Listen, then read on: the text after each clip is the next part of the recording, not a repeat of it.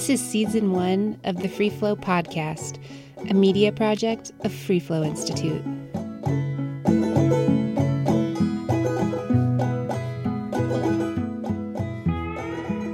I'm Chandra Brown, founder and director of Freeflow Institute. Welcome to the Freeflow podcast. Our show is supported in part by the Montana Arts Council and the Prop Foundation, and our theme music was created by Nate Hegyi and Wartime Blues.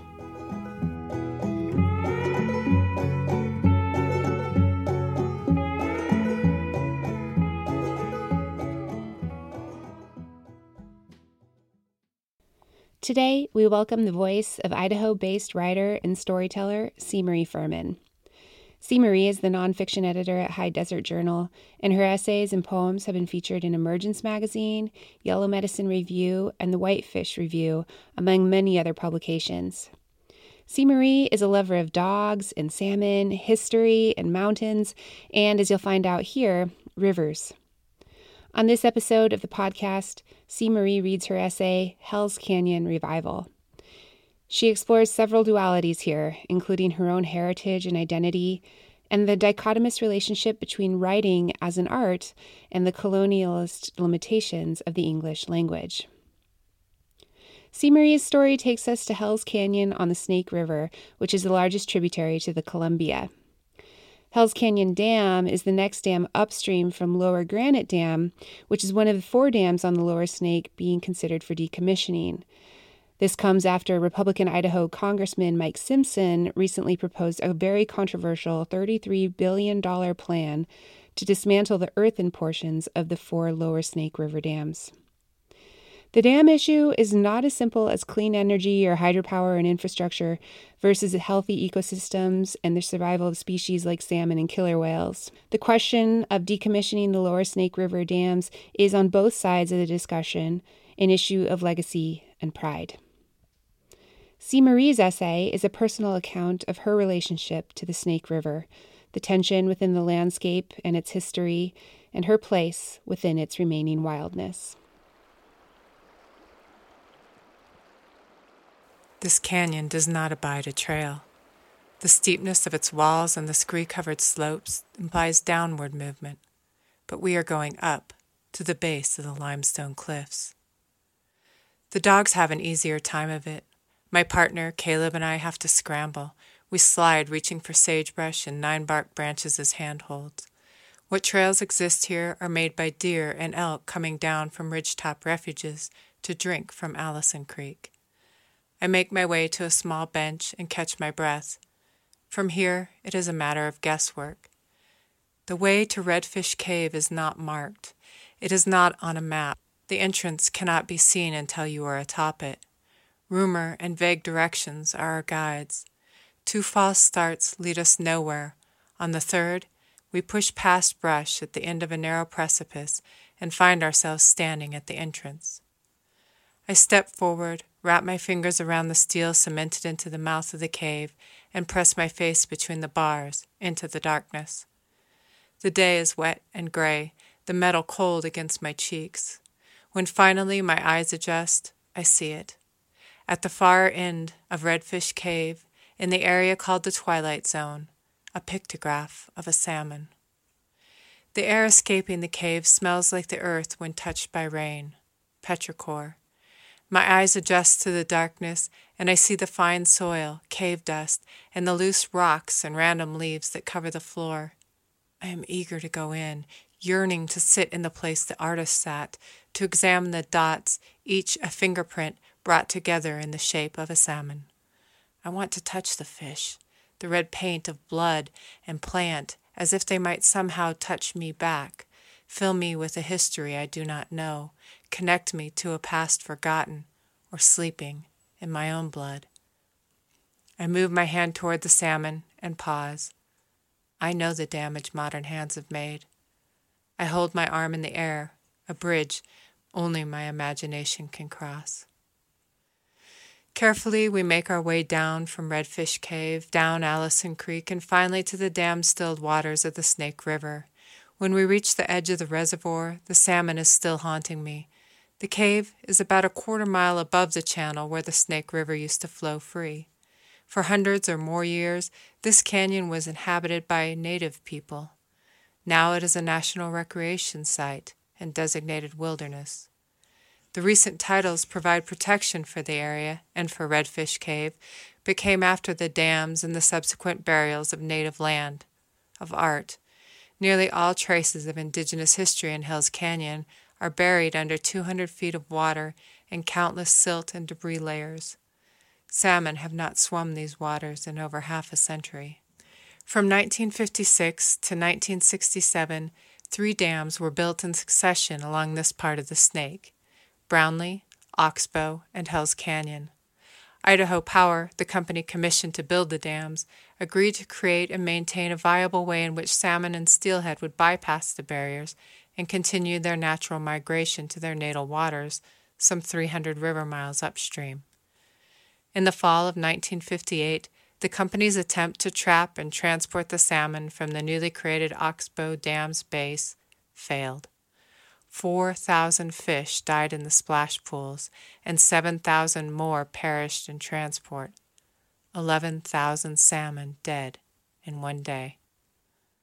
The disaster, dubbed the Oxbow Incident, resulted in a federal investigation, but no successful remedy could be found.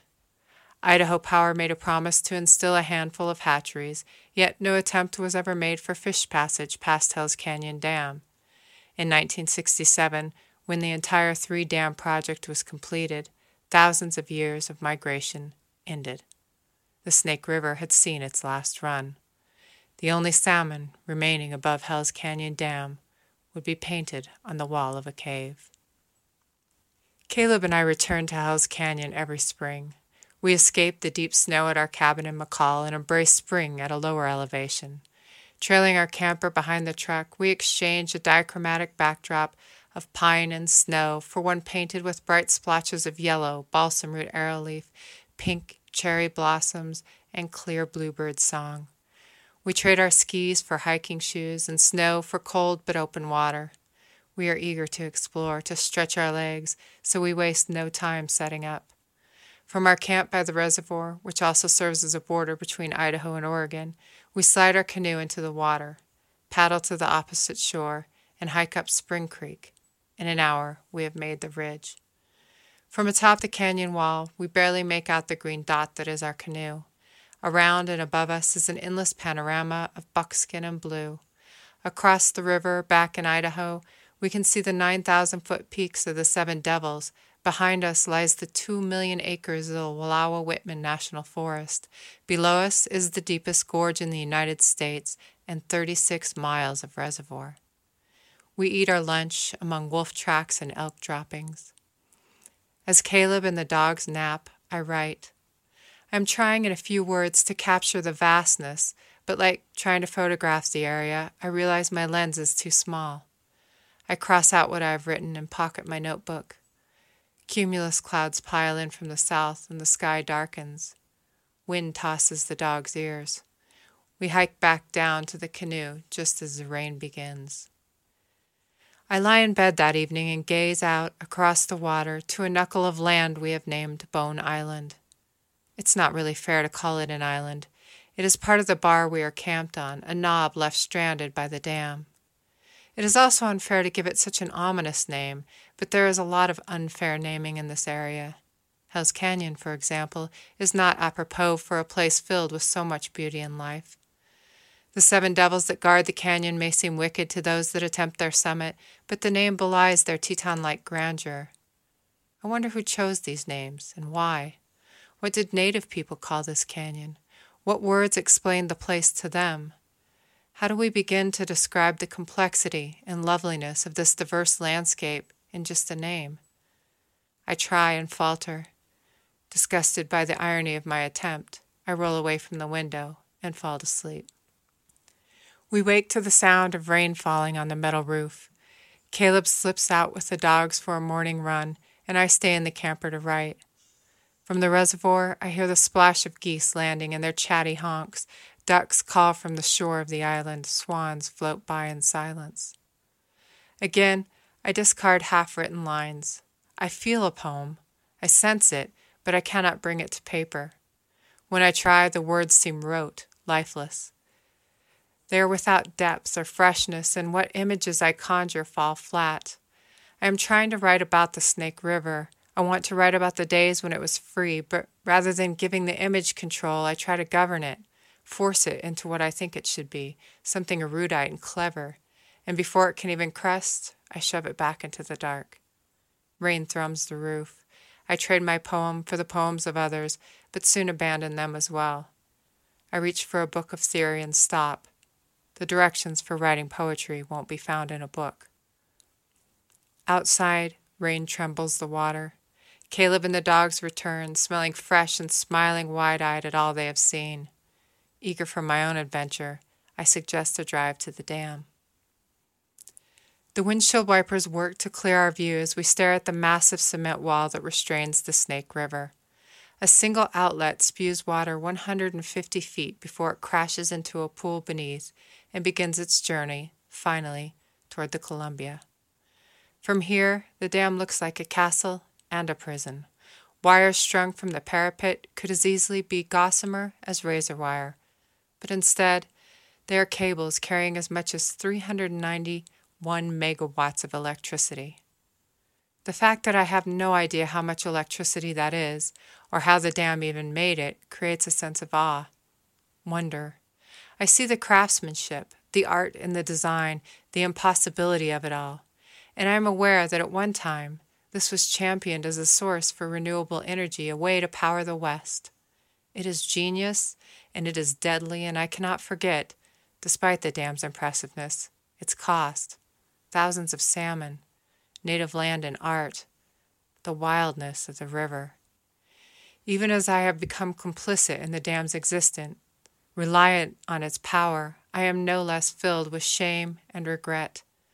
How do we trade one wonder for another? When does convenience and comfort trump wildness? The sun breaks from the clouds and rainbows rise in the midst of the cascading water. This is the end of the line for spawning salmon and the source of energy that lights our home. Across the river, a mountain goat ascends the steep canyon wall. A snow white kid follows at her hooves. Idaho boasts the cheapest power in the United States.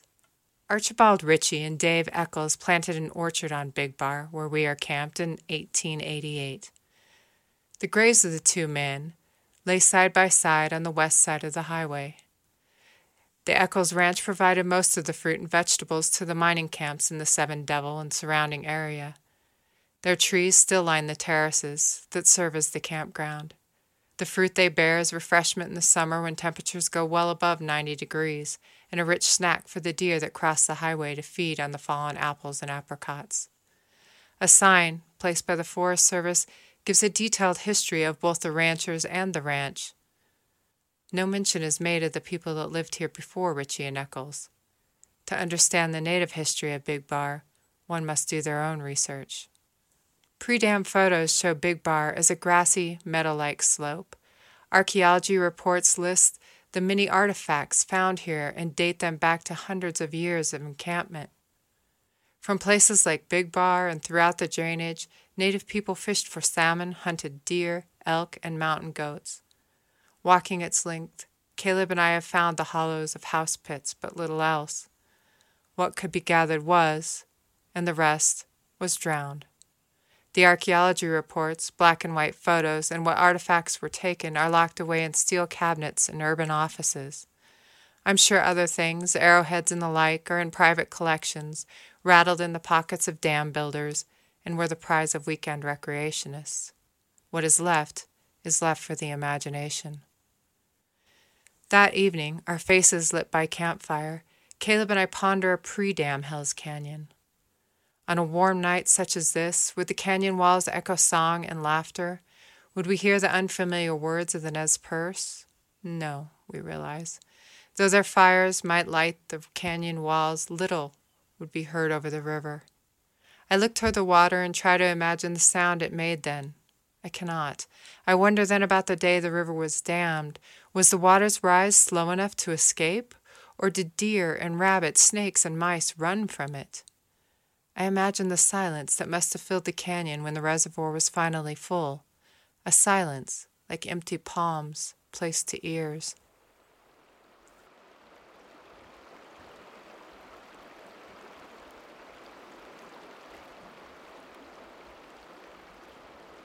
We wake early to clear skies and a light breeze that scatters cherry blossoms through the air and onto the water.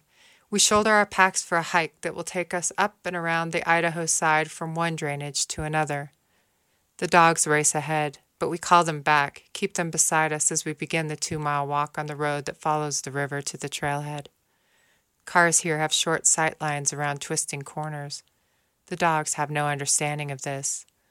Though the day is bright, the sun has yet to crest the eastern ridge. A mile into the walk, we hear the honk of a goose. At first, because we are used to the sound, we think nothing of it.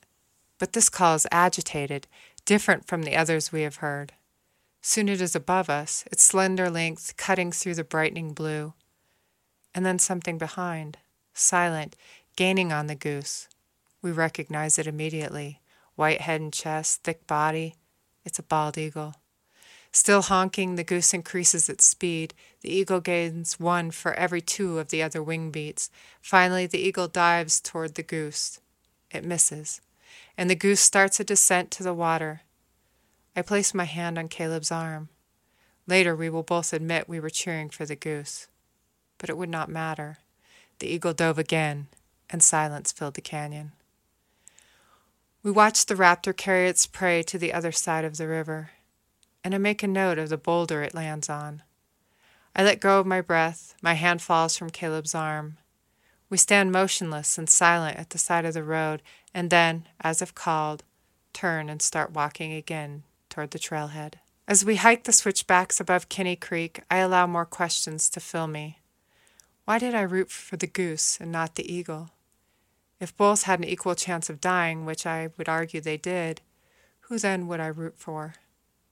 And what if, somehow, all of the tragedy of nature was held from me? If I experienced no death, never saw winter kill or the bones of an animal eaten by another, would my experience of nature be somehow hampered? Does one temper the other as the name Hell's Canyon tempers this gorge? I write the questions and what answers I think I know, and by the time we reach the summit above Kinney Creek, I have filled four pages. The hard walking behind us, we stop for lunch. I sit with my back against a pine and my eyes drift down to the reservoir. Before the dams, the water rose with snowmelt and rain, fell with seasons and drought. Salmon spawned up the Snake River to creeks and streams far beyond where I can see. After spawning, their deaths provided food for grizzlies, birds, insects, and eventually the nutrients they carried from the ocean fed trees and shrubs. The dams not only ended migrations, but affected the livelihood of the beings upstream. Native and white fishermen could no longer count on salmon for food. In Stanley, Idaho, 200 miles upstream, residents reported that the river had gone quiet, had become seemingly lifeless, that the river's spirit had been killed in exchange for cheap power.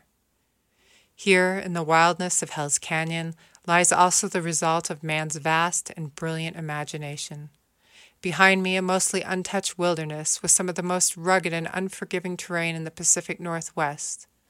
Below me, a display of human ingenuity, just as exacting, but entirely unwild. The Snake River's energy is transmuted into electricity that brings light to back porches, refrigerates milk as far away as Montana, and powers hospitals in Boise. Can I love the wilderness and still appreciate the brilliance of the dam? Can we embrace the present while protecting history? Who will I choose, the eagle or the goose? And how will we, I, pay for the loss of the other upstream? I cover one eye, then the other. I try to see the canyon without the dam and then its opposite, but neither vision is correct. I lean into my notebook again and write. The answer I find is the definition, the explanation of poetry itself be it the poetry of living or the poetry created by the living. It is a stir of imagination, intense emotion. It is a sum greater than all its parts. It is our last morning in the canyon.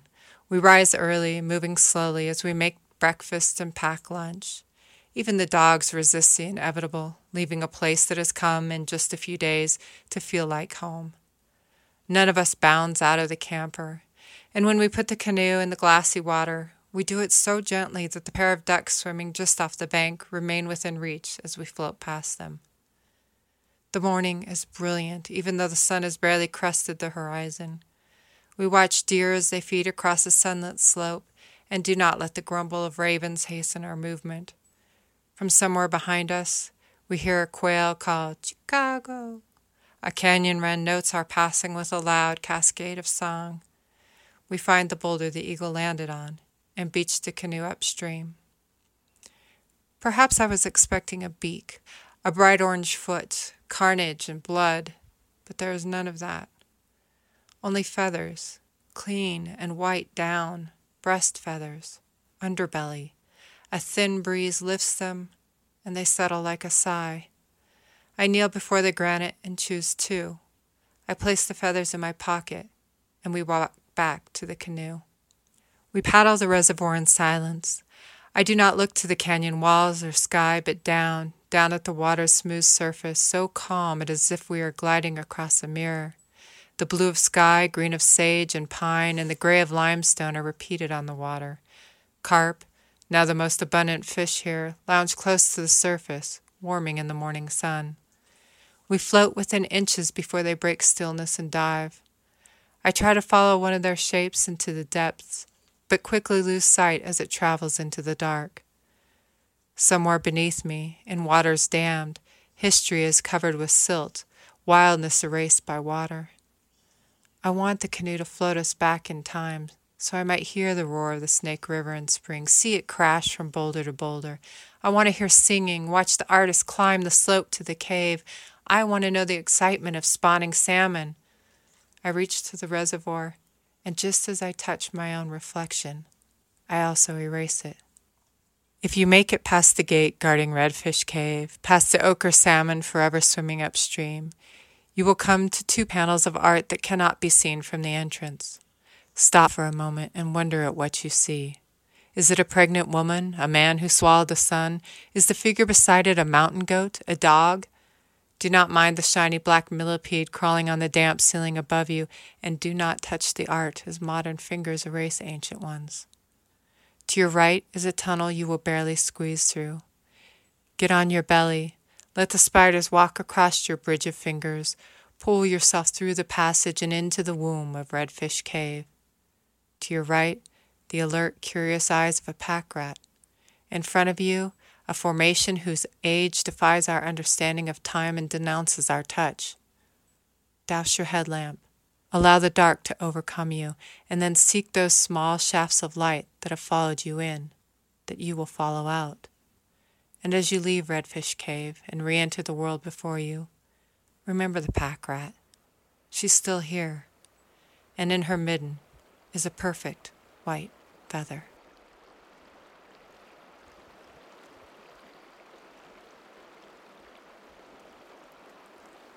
So when I think of Hell's Canyon and the fact that it's the the um, deepest gorge in the United States and that it separates both uh, Idaho and Oregon with the river running through it, I think it naturally in our mind kind of creates a, a binary, a divide, and that set up the story perfectly. That deep cut and and the deep things that run between both politically and physically and the things that even the way the landscape looks on on either side set up the way to really look into the binaries that exist within us and the binaries that exist in history and in the land and politically and how we've set those up and how we bring them together. And it was there that I could look at how do I exist as these two people as both native and non-native the person who needs that electricity and and needs it to live a contemporary life, but also the native for whom a lifestyle was lost and a river's life blood or, or life spirit was lost. And what happens there in Hell's Canyon, and with that, this, the last salmon up behind bars as if it were in prison, painted on a wall, what happens there is you naturally get a feeling of, of a divide And so within that story, within Hell's Canyon Revival, I was able to really explore that divide and how I brought that together or held it within myself. Richard Nelson, in, in his book, The Island Within, talks about how Native cultures, when asked, you know, what it means to be connected to nature, didn't know what he was talking about because they don't see nature as different from themselves. I would say that the Snake River and Hell's Canyon and that area, I don't think that they could ever be disconnected. And I know that there are still Nez Perce that go there to collect herbs and to collect medicine, to practice ceremony. The river is still deeply imbued in Nez Perce culture and in Nez Perce life. And I don't, despite the dam, I don't think that those that that culture and the people can ever be separated. The Snake River is Nez Perce, and Nez Perce the Snake River. So they're still very deeply connected, and I think would be huge advocates for removal of the dam and to see salmon back in the river again. I have a, a long history with rivers that really became highlighted when uh, my husband, Randy, died kayaking the Clark's Fork near Cody, Wyoming at first it was a very tormented relationship and then it became a bonded relationship and, and a way for me to forgive everything was through the river.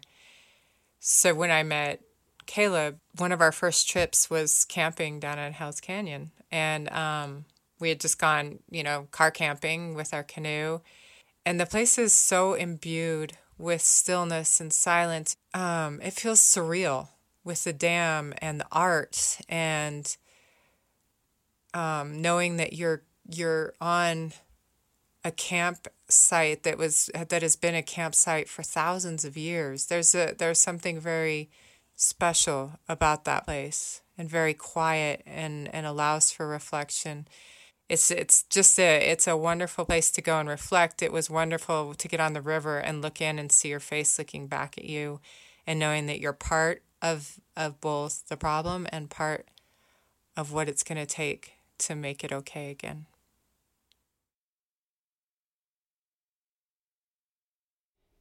There are over 18 dams on the Columbia and Snake rivers, at least eight of which seriously and dramatically alter the habitat and migration patterns of anadromous fish, namely salmon and steelhead. Anadromous fish begin their life journeys in inland streams and lakes. They travel to the ocean, spend around two years in the salt water, and then swim back upstream to the exact region of their birth, guided by a mysterious instinct. And there they spawn. They mate, lay eggs, and then their bodies decompose, returning seaborne nutrients to the mountain headwaters, literally delivering the biological abundance of the ocean to these inland ecosystems. Big dams interrupt that migration with their very existence. Big dams can cause the eventual loss of individual ecosystem components and the homogenization of previously unique, discrete characteristics. Hatchery fish outcompete native origin fish, weakening a once robust gene pool and diminishing biological diversity. On the Snake River, returning adult salmon and steelhead are captured, tagged, bred, barged, allowed everything but to return to their natural spawning grounds. This intervention and manipulation in the name of species restoration comes at an annual cost of about $270 million, which is paid in large part by the taxpayers and energy consumers of the Pacific Northwest. More symptoms of an unhealthy watershed may include stagnant, warming water, accumulation of sediment, diminished water quality, strange congregations of marine mammals and predatory seabirds, hungry terrestrial carnivores, and the loss of biological productivity in mountain stream beds. In the Pacific Northwest, researchers blame the shrinking population of the southern resident orcas on a dwindling salmon supply, and they blame the salmon shortage in large part on the four big dams on the lower Snake River. And then there's the cultural piece. The tribes in the Snake and Columbia River basins were guaranteed preservation of their way of life as salmon centric cultures in exchange for their lands and waters, which have been enthusiastically developed, diverted, and dammed over the last century. In essence, tribes were forced by treaties to trade their cultural and spiritual anchor and main source of nourishment and income for empty nets and broken promises.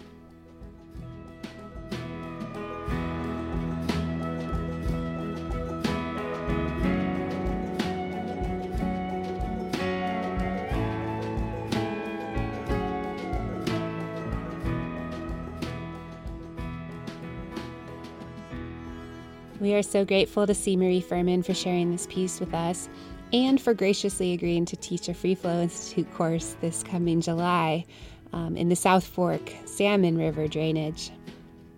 To learn more about CMarie, our work at Freeflow Institute, or the Snake River, head over to freeflowinstitute.com. As always, thank you to the Montana Arts Council, the Prop Foundation, and the greater Freeflow community for supporting the podcast. You can subscribe to the Freeflow podcast on Spotify, SoundCloud, iTunes, or Stitcher. Thank you so much for listening.